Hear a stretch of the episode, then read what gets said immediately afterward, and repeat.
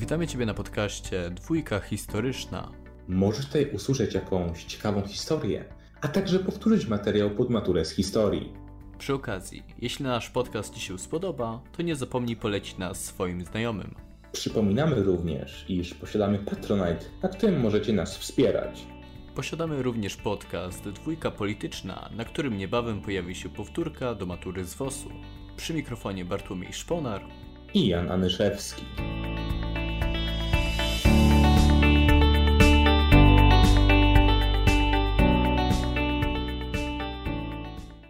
Witajcie kochani, z tej strony Janek i dzisiaj sobie omówimy koncepcje zjednoczeniowe i ogólnie zjednoczenie ziem polskich. Zatem bez względnego, bez żadnego przedłużania zaczynajmy.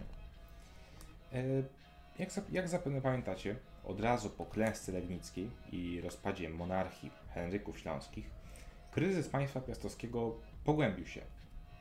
Mazowsze i Śląsk rozpadły się na drobne dzielnice, a w Krakowie rządzi słaby i pozbawiony, żadnego, pozbawiony jakiegokolwiek autorytetu książę Bolesław Wstydliwy.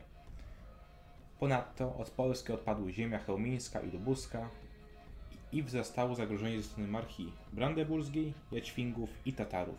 W kraju szerzyła się totalna anarchia, toczyły się częste wojny, w wyniku których chłopi tracili zasiewy, a feudałowi dochody. Brak bezpieczeństwa na drogach hamował rozwój handlu i miast. W interesie wszystkich grup społecznych leżało zjednoczenie państwa i wzmocnienie władzy książęcej. Po śmierci Bolesława Wstydliwego w 1279 roku władzę w Krakowie przejął energiczny książę Leszek Czarny. Udało mu się zjednoczyć znaczną część wschodniej Polski, uśmierzył w ten sposób bunty rycerstwa, zniszczył także najeżdż- najeżdżających Polskę Jaćwingów, Niestety umarł bezpotomnie, a władzę w Krakowie przejął dzięki mieszczanom krakowskim książę wrocławski Henryk IV Probus. Dla dociekliwych Probus znaczy prawy. Ten, wychowany na czeskim dworze książę, nie tylko miał wizję zjednoczenia kraju, ale nawet podjął starania o koronę królewską. Eee, Jego, krótko, jego krótkotrwałe rządy w Krakowie przerwała niestety śmierć. Prawdopodobnie został otruty. Śmieciowa nastąpiła w roku 1290. Eee, Henryk Prawy uczynił swoim następcą w Krakowie wielkopolskiego księcia Przemysła II. Wrocław natomiast przekazał Henrykowi III Głogowskiemu.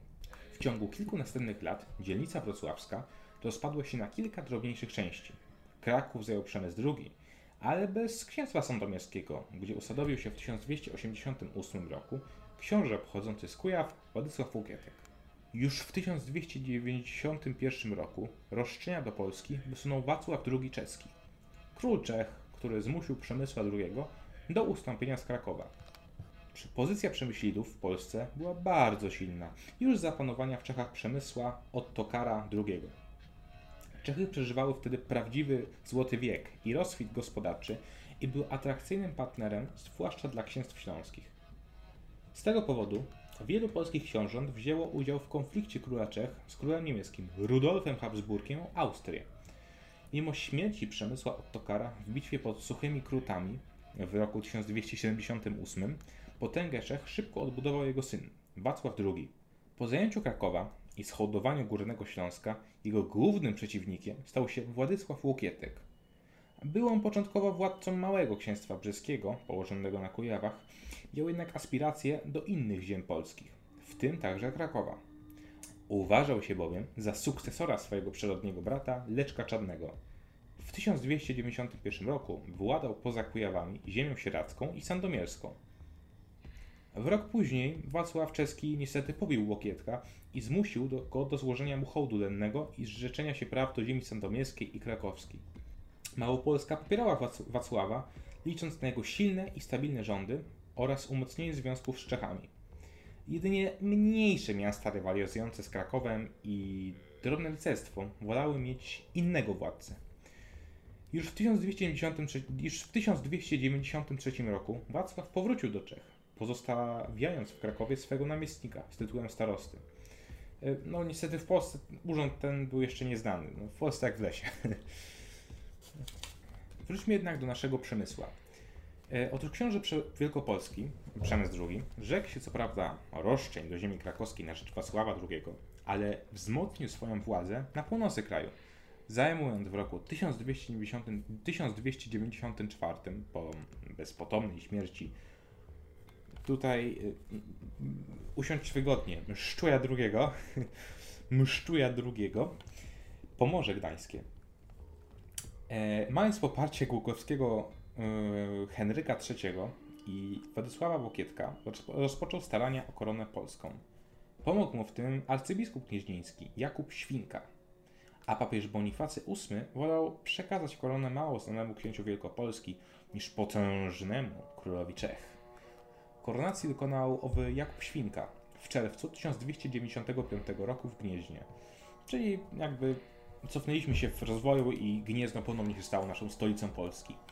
E, koronacja była bardzo ważnym etapem jednoczenia ziem polskich, miała charakter ogólnopolski i była popierana przez większość społeczeństwa z kościołem na czele.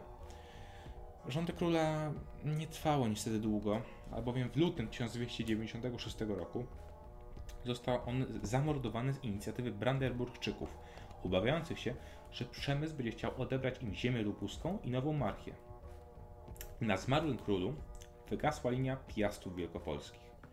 O ową Wielkopolskę rozpoczęły się walki między Henrykiem Głogowskim a Władysławem Łokietkiem. Początkowo wyszedł z nich zwycięsko Łokietek, ale jego arbitralne rządy sprawiły, że musiał opuścić Wielkopolskę.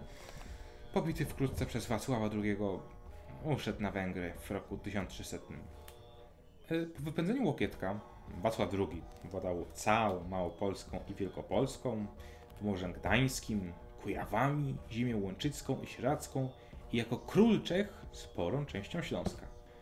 Zjednoczenie większości ziem polskich spowodowało, że w 1300 roku arcybiskup Jakub Świnka koronował go na króla Polski. Władzę króla uznali prawie wszyscy książęta dzielnicowi. Wacław II zmienił system zarządzania państwem. Odsunął od władzy kasztelanów i wojewodów, pozostawiając im tytuły. Przekazał zarząd nad ziemiami polskimi mianowanym przez siebie urzędnikom, tak zwanym właśnie starostom. Mieli oni władzę państwową, cywilną i wojskową. Urzędy te obsadzone były z reguły przez Czechów i Niemców, co nie cieszyło się popularnością wśród społeczeństwa polskiego. W 1301 roku, po wygaśnięciu dynastii Arpadów, Wacław II doprowadził do koronacji swego syna, Wacława III, na króla Węgier. Spotkało się to z reakcją papieża, który popierał w staraniach o tron węgierski Karola Roberta z dynastii Andegawenów. Zagrożony klątwą papieską Wacław II tracił zwolenników w Polsce na rzecz Władysława Łokietka, który w 1304 roku wrócił do Polski. Szykujący się do wojny król zmarł nagle w 1305 roku, a wkrótce zginął, zginął zamordowany jego syn Wacław III w 1306 roku. Po wygaśnięciu dynastii Przemyślidów tron czeski objął Jan Luksemburczyk, w Czechach w sensie, w 1310 roku. W ten sposób zakończyła się w Polsce dynastia zapoczątkowana przez y, Dąbrawę w 966 roku w Polsce. Władysław Okietek po powrocie do kraju opanował Małopolskę i Pomorze Gdańskie.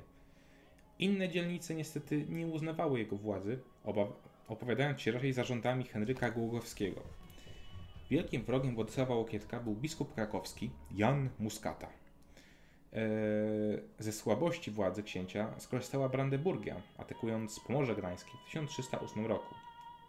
Wtedy to też Pomorzanie, za zgodą Władysława Łokietka, e, wezwali na pomoc e, krzyżaków, którzy wypędzili oczywiście Brandenburgczyków, ale sami zajęli te ziemię dokonując prawdziwej rzezi jej mieszkańców. Wymordowano wtedy około 10 tysięcy gdańszczan. Zajęty konfliktem z Muskatą, Władysław Łokietek nie interweniował. Jako ciekawostkę mogę powiedzieć, że mniej więcej w tamtym okresie wybuchł bunt możnych i ogólnie bunt mieszczan w Krakowie. Trwał on ponad rok. E, w 1310 roku pojawiło się zagrożenie ze strony Czech. Król czeski Jan Luksemburczyk zgłosił pretensję do tronu polskiego uważając się za sukcesora króla Polski, Wacława II. Uzyskał on poparcie książąt śląskich, biskupa Muskaty i niemieckiego patrycjatu Krakowa. Miasto, jak już zresztą wspomniałem, przez rok stawiało opór, ale w końcu skapitulowało z powodu braku odsieczy króla czeskiego. Po zdobyciu Krakowa w roku 1312 Władysław Łokietek ukarał buntowników śmiercią, a miastu cofnął wszystkie przywileje. E, jako ciekawostkę mogę powiedzieć, że żeby odróżnić Niemców od Polaków, ka kazano każdemu mieszczanowi i patrycjuszowi mówić Soczewica, koło, miele, młyn. Tylko prawdziwy i rodowity Polak mógł wymówić te słowa bez błędu. Ale dobrze, wracając. E, owe działania spowodowały osłabienie mieszczaństwa w Polsce, ale jednocześnie przyspieszyło proces polonizacji miast. E, w dwa lata później, w 1314, Władysław Łokietek zajął Wielkopolskę, korzystając z konfliktu tamtejszego duchowieństwa i rycerstwa z synami zmarłego w 1309 roku Henryka Głogowskiego. Mając pod swym panowaniem najważniejsze ziemie polskie, Władysław Łokietek rozpoczął starania o koronę. Uzyskawszy zgodę papieża, koronował się on na króla Polski w 1320 roku w Krakowie. No, w ten sposób zakończył się dość długi proces zjednoczenia Polski i całego ogólnie rozbicia dzielnicowego. Mm, mimo to książęta śląscy i mazowieccy nadal uznawali władzę króla Czech. W tym samym roku odbył się w Inowrocławiu sąd papieski o Pomorze. Spada sędziowie pod przywództwem arcybiskupa Janisława skazali zakon na zwrot Pomorza i wypłacenie Polsce odszkodowania za śmierć 10 tysięcy gdańszczan. Eee, a ponieważ krzyżacy nie uznali wyroku i odwołali się do papieża, Władysław Łokietek zdecydował o rozpoczęciu działań wojennych w 1326 roku. Mimo jego zwycięstwa w bitwie pod Płowcami w 1331 roku, krzyżacy zagarnęli ziemię dobrzyńską i Kujawy w roku 1332. W tej sytuacji król Polski zgodził się na rozejm i arbitraż królów Czech i Węgier.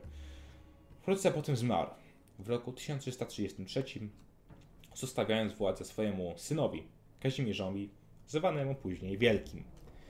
Ale to historia już na inny odcinek. Dziękuję wszystkim za uwagę. Żegnam się i cześć.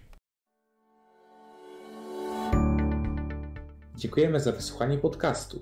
Ponownie zachęcamy do jego udostępnienia i wsparcia nas w serwisie Patronite, gdyż każde wsparcie wiele dla nas znaczy. Cześć czołem!